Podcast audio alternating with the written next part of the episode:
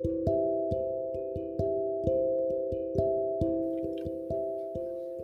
んばんは。大阪の魔法使いアンジェリカ・フォーソールギータです。自分探しで疲れちゃったあなたへ気楽に気を練っている毎日更新中です。今夜もギータの占いの小部屋へようこそ。今夜もあなたのためだけにカードを引きますね。先ほどまで Facebook グループページで占いユニットアラモードというね3人で、えー、ビブリオマンシ書物占いをお題にライブをしてました。実はね21時からだったので今日は「鬼滅の刃」がねテレビでやっていてちょ鬼滅の刃に負ける？みたいな感じだったんですけれども、まあ、その中ね、ちょっとでも見に来てくださった方がいらっしゃっていて、まあ、一緒にビブリオマンシーというね、書物占いをしてみたりして楽しみました。なんかね、ちょっとマニアックな占いなんですけれども、でも、あの、なんでしょうね、こう、うん、知らないことをやってみるっていうのもね、新鮮でいいのかなと思って、こう皆さんにシェアしていっています。はい。またね、次回もやるんですけど、次回はね、実はおみくじがお題になっていまして、まあ、これから私たちもね、勉強したり、いろいろ弾いてみたりするんですけれども、ね、おみくじってすごく身近なんだけれども、あの、取り立てて、こうね、やってみるっていうことがなかったので、ちょっとやってみようかなと思っています。はい。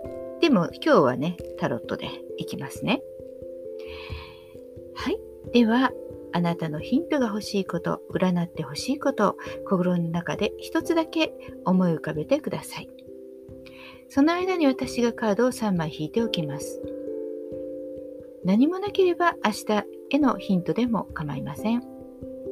1枚目、2枚目、3枚目と私が言いますから、そのどれか1枚だけ選びましょう。では、いきますよ。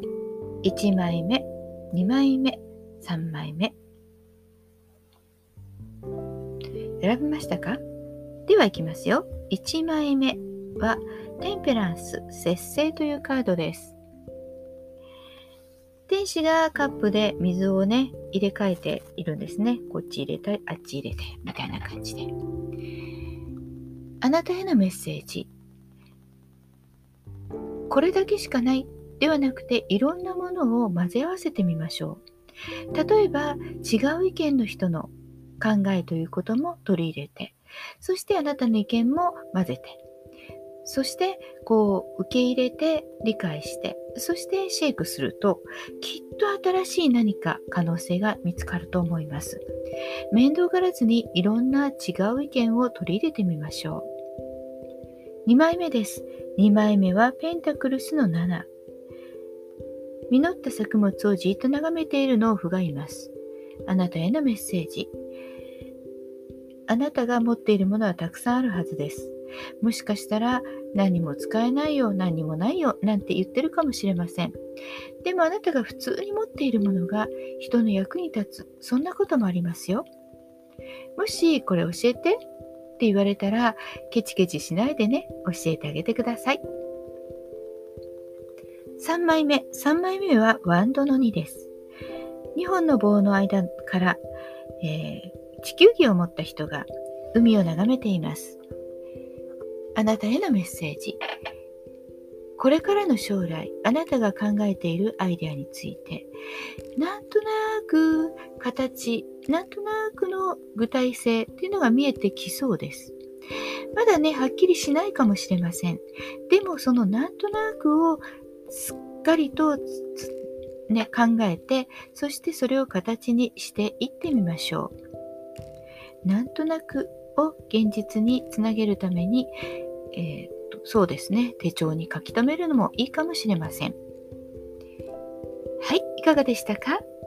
ちょっとしたヒント、またおみくじ気分で楽しんでいただけたら幸いです。また明日お会いしましょう。じゃあまたね。バイバイ。